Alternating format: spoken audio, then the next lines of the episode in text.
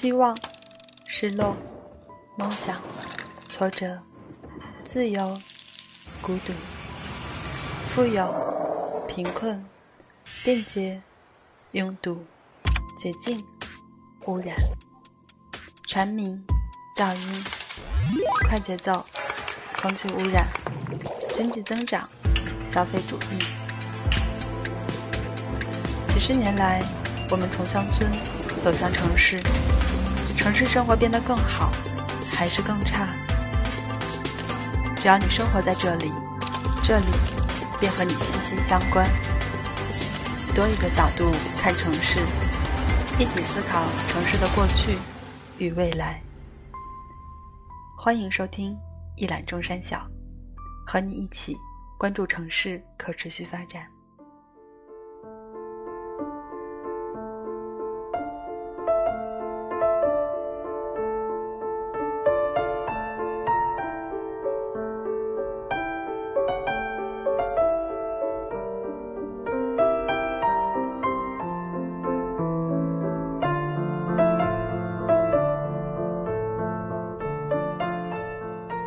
各位听众，大家好，欢迎收听一览众山小，这是我们的第二期节目。作为公众号一览众山小可持续城市与交通的播客节目，我们与大家分享城市可持续发展的前沿资讯与话题，聊一聊城市，聊一聊城市里生活的你和我。我是今天的主持人杰好，也是一览团队的志愿者之一。我们邀请到了几位嘉宾，与大家一起聊聊关于城市的话题。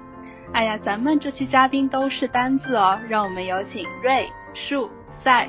Hello，大家好，我是瑞，我目前工作跟生活在西雅图，我从事城市规划跟交通咨询的工作。嗨，大家好，我是树，现居住在北京，从事城市咨询相关的工作。大家好，我是 Sun，之前在纽约地产公司做项目助理。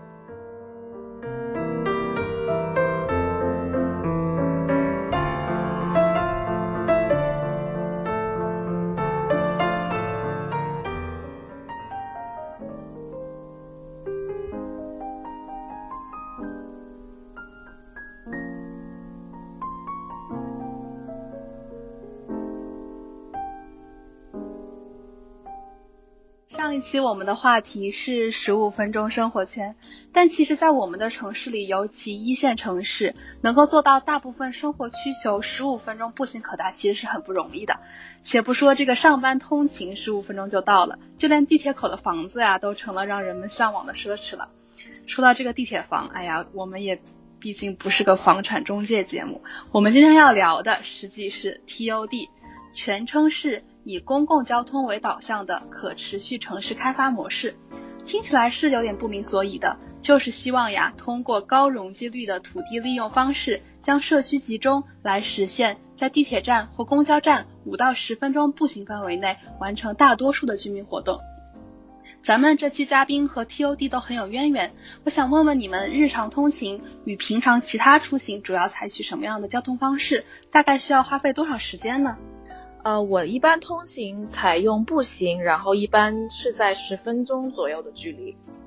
嗯，在平时的工作中，我也会遇到一些 TOD 相关的项目。我自己通勤呢，多靠步行，时间大概在二十分钟左右。之前在因为在纽约工作，上下班主要是靠地铁和火车，通勤在一个小时左右。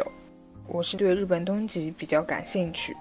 就开始研究 TOD 项目。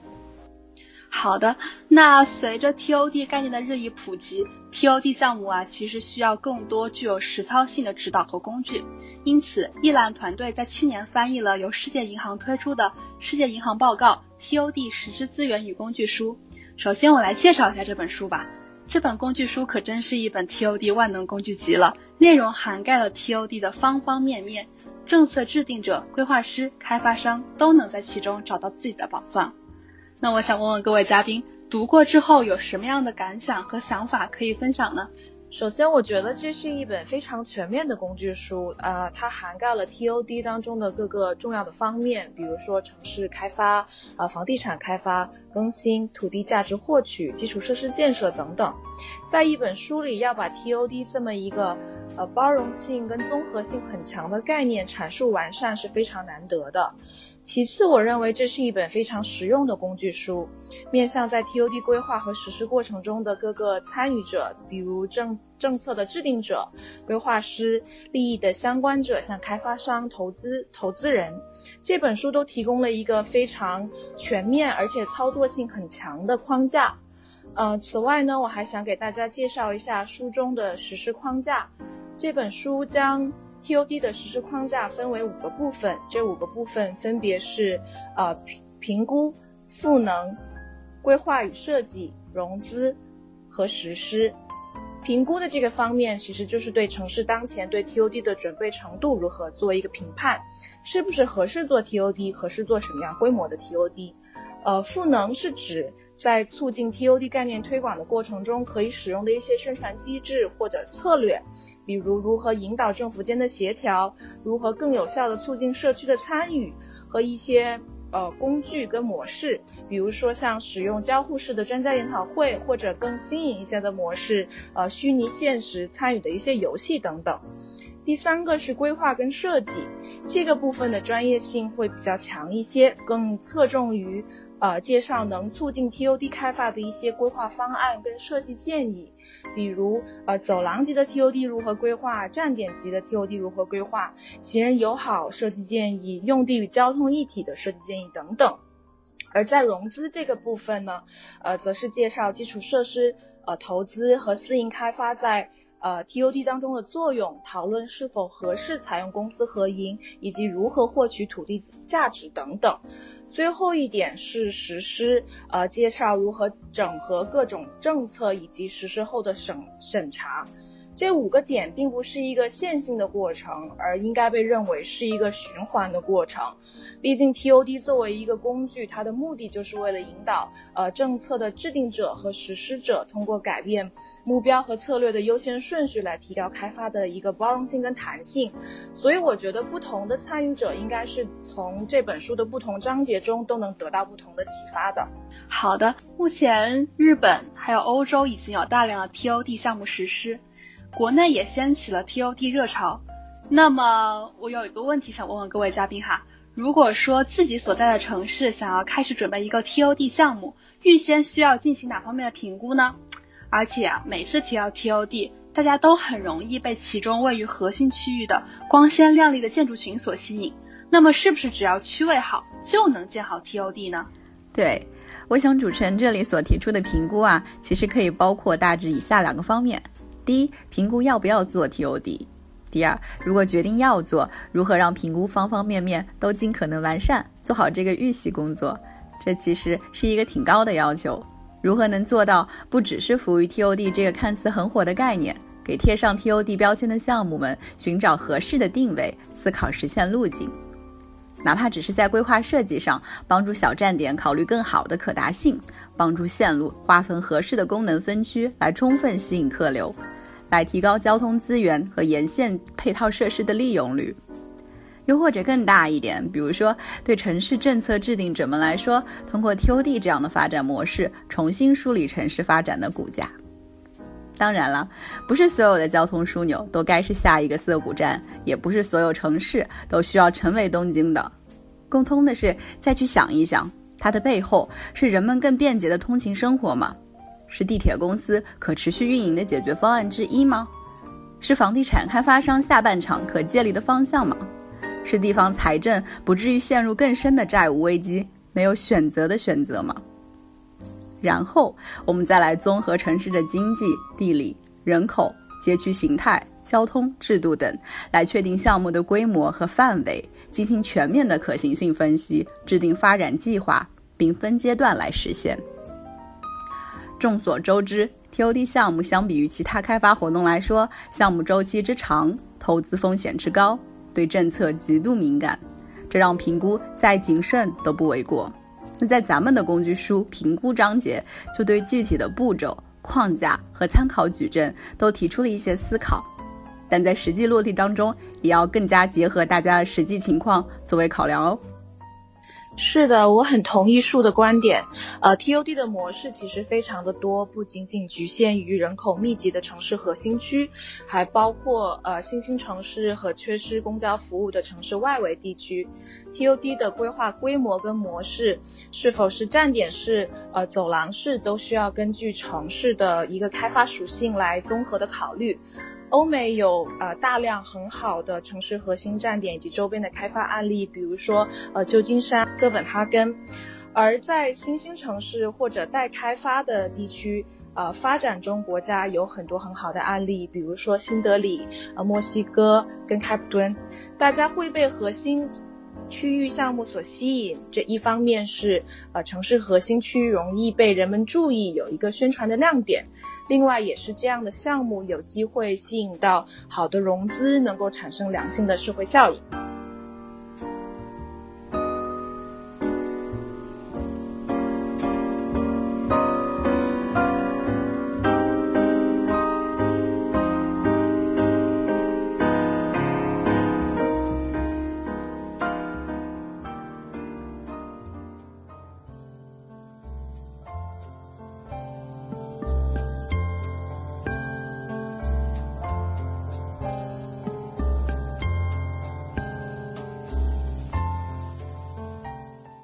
前面我们提到呀，TOD 可以是一种循序渐进的方法。那么像我们做规划本身是分为不同尺度、不同范围的。那么 TOD 项目有没有所谓的不同层级、不同规模呢？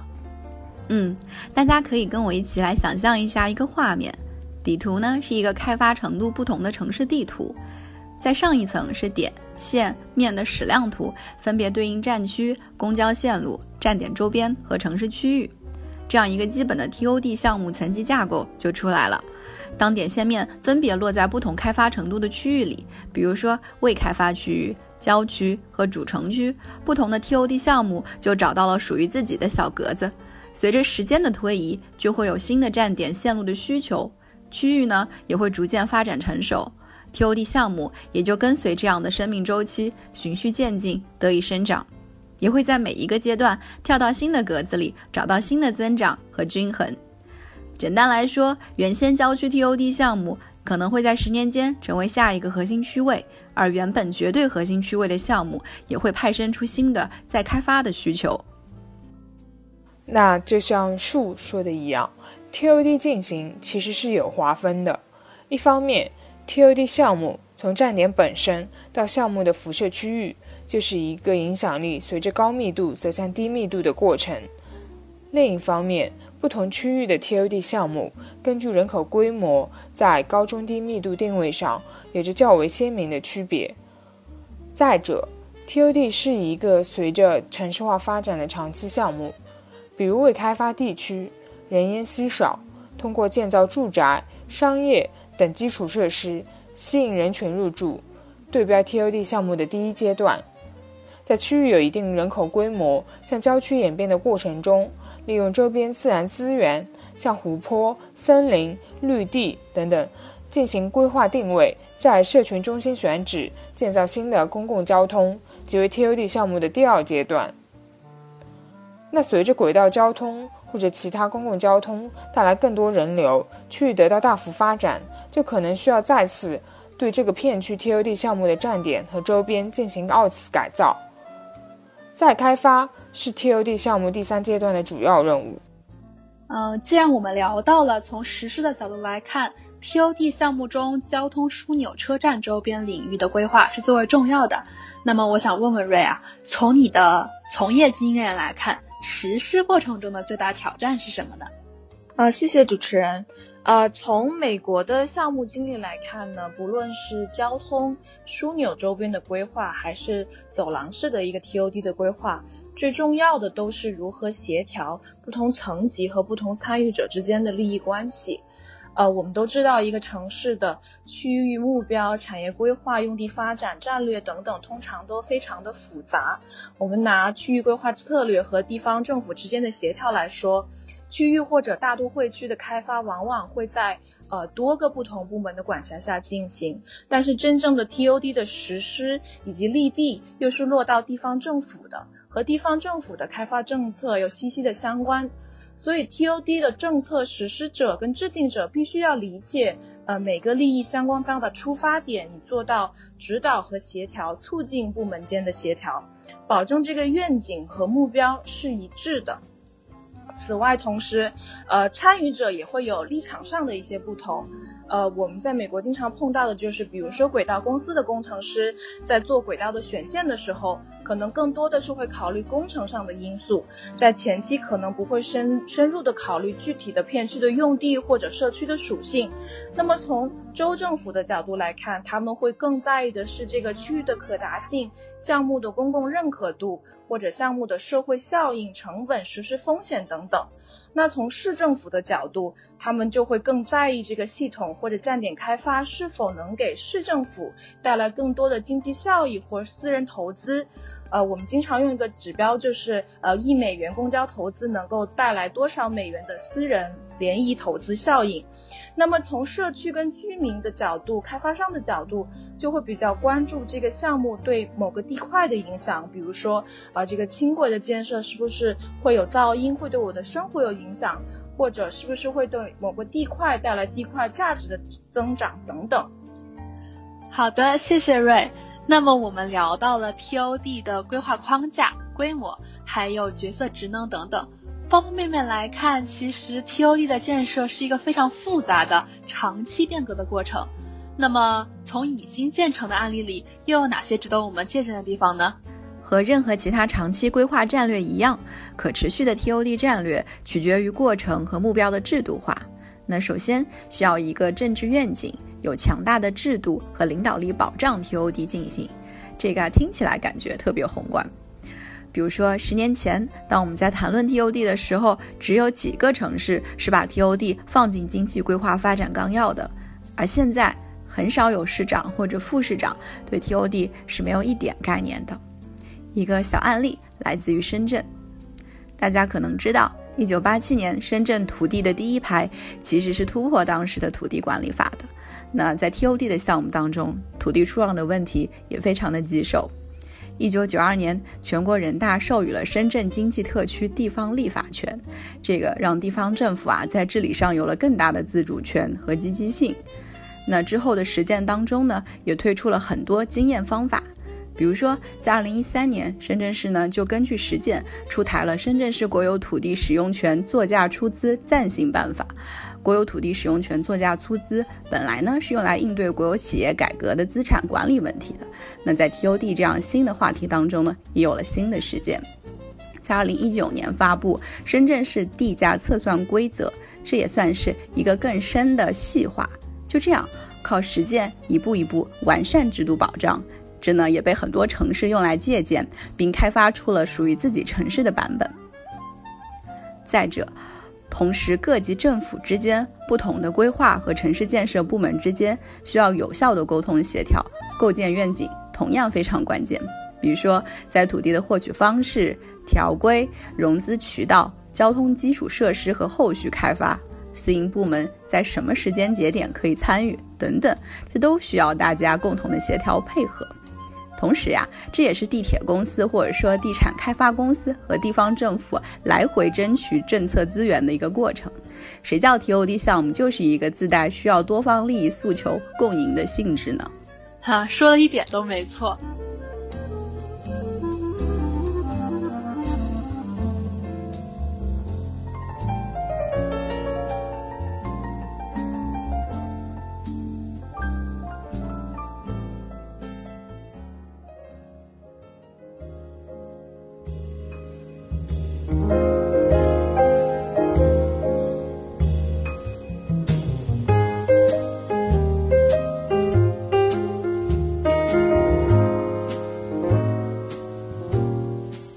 关于 TOD 我们谈了很多技术层面的内容啊，是不是有点太专业了哈？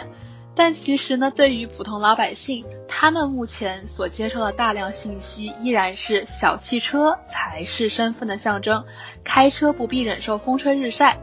那么，如何能让普通市民来理解 TOD 呢？我自己的生活感受是，其实公交出行是越来越被大众所接受的。呃，西雅图市中心的公交通勤率在百分之四十五左右，大部分的市民都倾向于采用公交或者轻轨上下班。在美国的公交车跟轻轨上，很常见到的是人们利用搭乘公交的时间，呃，阅读、回复邮件或者用手机看新闻。采用公交通勤相比，呃，私家车就节省了很多的个人时间。此外，部分的西雅图市民呢，还有一个骑行的习惯。因为骑行的距离有限，所以呃，大部分骑行通勤的市民会采取骑行加公交的这么一个模式。美国的公交车跟轻轨都有放置自自行车的支架，呃，这对支持多交通模式的整合以及支持多元的健康生活方式都是非常有益处的。我觉得这些都是 TOD 对生活内容上的一个提升。还有一点，我觉得呃值得提的是，呃 TOD 对于出行公平性的提升。在美国，呃，大部分的低收入家庭由于是无法支付呃市中心的高房价或者高房租，通常都要住在离城市较远、呃交通不大便利的郊区。呃，同时低收入的家庭汽车的持有率也比较低，他们能够支付的市中心高额的停车费的能力也比较低。导致这些家庭通常需要通勤很长的时间和很远的距离，同时他们的通勤选择也非常的单一，单一的依赖公交，所以郊区或者待开发地区的 TOD 规划的实规划和实施，对提升公出行的公平性有着非常非常重要的作用。对于站点式的 TOD 开发，呃，目前美国所有的站点周边 TOD 开发都要求在站点的影响范围内建立一定比例的保障性住房，并与私人的开发商合作，保证一定比例的低收入家庭都能够受益，确保低收入家庭的公交可达性。所以说，TOD 对社会公平来讲，呃，是有很大的帮助的。嗯，我也是来自于自己日常生活的感受啊。有的时候啊，会去留意身边习惯于开车的人，怎么突然就开始坐地铁了呢？然后发现很多情况是因为那天限行。也有人会说，地铁比私家车更加能够控制时间。当然，在北京，大家可能会纷纷表示，不是不想，只是摇不到车牌。还有一些场景，比如说雨天和雪天，生活和打车软件都无数次告诉我们。在这些天里是打不到车的，这在经济学上都成为了非常经典的案例。那最近也是受疫情影响，复工以后各个城市地铁的客流量也还是同比下降了百分之五十到百分之八十。前两天甚至还听说杭州市为了鼓励居民公交出行，从三月十八日起到月底上下班高峰期公共交通暂时免费。然后我就回头去看了一眼杭州交通拥堵指数的数据。三月十八日晚高峰，杭州市区拥堵指数最高为六点一三，而上周同期数据为五点三九，可见市区晚高峰并没有得到特别明显的缓解。由此可见，选择公共交通在很大程度上是当事人在特定约束条件下的最优选择。那怎么去设置这个约束条件，是政策制定者们的考题；而如何让约束条件下的选择尽可能优化，甚至高于老百姓的预期？这有没有可能成为大家选择公共交通的理由呢？我还特别清楚的记得，在二零一八年七月十一日下班的时候，因为北京其实不太下雨，那天超级大暴雨，我没有带伞，也没有防水的鞋，还打不到车。我记得写字楼内部的走道是可以直接通往地铁线、地铁站的，地铁出口的位置呢，也可以直通商场。然后我就非常幸运的买到伞，还顺手买了第二天的早饭，步行到的家。可能就是站在阳台上看到大街上刹车灯一片的那个瞬间，我第一次深刻的感受到 TOD 项目垂直方向和水平方向的连通性，土地用途的综合性。这些微小的写在课本中的字眼，在项目的实施过程当中是如此实实在在的重要。那真正便捷的生活出行模式，有什么理由不被大家选择呢？像之前在纽约上班，我跟很多人一样是住在外州的，曼岛生活成本太高。如果开车从新泽西开到纽约城，需要经过林肯隧道，但隧道没有一刻是不堵的。岛上停车位不仅难找，费用还高。所以很多上下班通勤的会优先选择公共交通，比如说跨州地铁和火车。当然，也有选择坐轮渡这样比较特别的出行方式，但很多城市并没有水道。而且从交通费用上来说，公共交通更让大众接受，也一定程度上保障了出行的公平性。从新泽西到纽约州，过路费需要花费二十五刀，而坐上岛的 Pass 只需要三点五刀。举个比较典型的例子，曼哈顿下城的新世贸中心就是一个非常具有参考意义的 TOD 项目。其作为一个多功能综合体，连接十一条 MTA 线路，同时对接前往新泽西的洲际地铁。项目内部通过人行步道网络，很好的将换乘站、周边购物中心紧密联系在一起。那我这边插句题外话，岛上一年四季的风还是蛮大的。正常周末在世贸中心逛街，就不太需要像骚后片区一样顶着夏天大太阳、冬天的妖风到处穿梭。所以说，利用 TOD 从出行便捷度和生活舒适度上来说，得到了很好的保障。再者，三十四街的 Penn Station 作为纽约重要的交通枢纽，在寸土寸金的曼哈顿岛上，自一三年开始也有意向进行 TOD 再开发规划，以期望各线路整合，提高土地利用率，促进地区经济发展。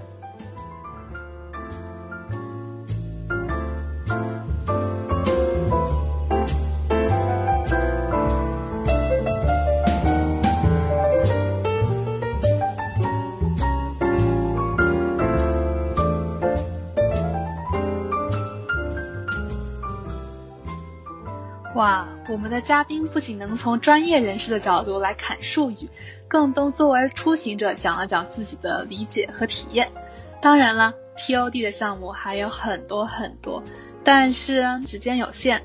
以后我们还会有更多的相关系列继续聊。今天的内容我们就分享到这里，也非常感谢我们的嘉宾瑞、树、赛。下期呀，我们再聊聊 Work from Home 最近最热的话题。宅了一个多月，你们都是怎么在家办公的？如果对我们的话题感兴趣，欢迎关注“一览众山小”可持续城市与交通。我们下期再见。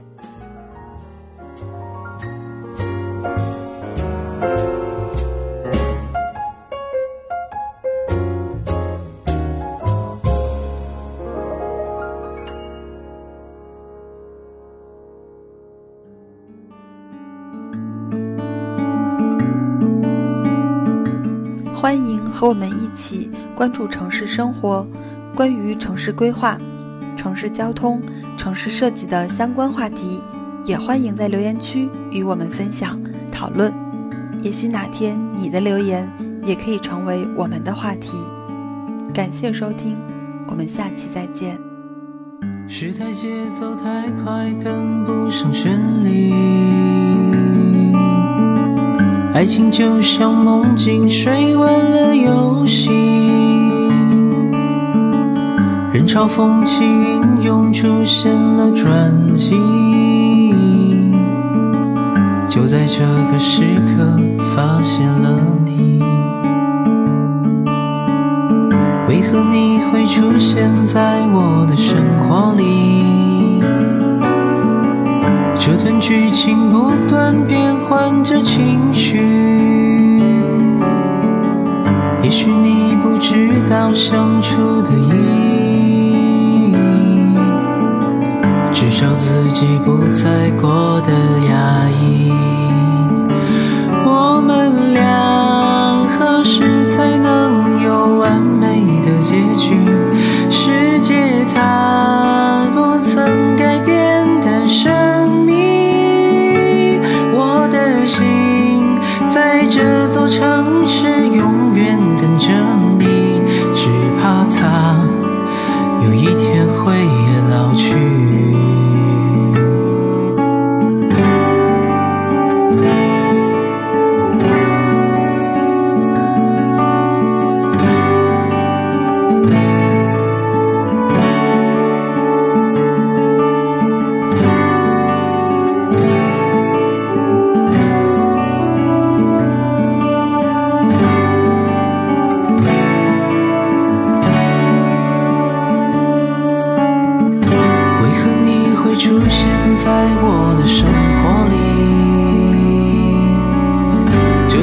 情不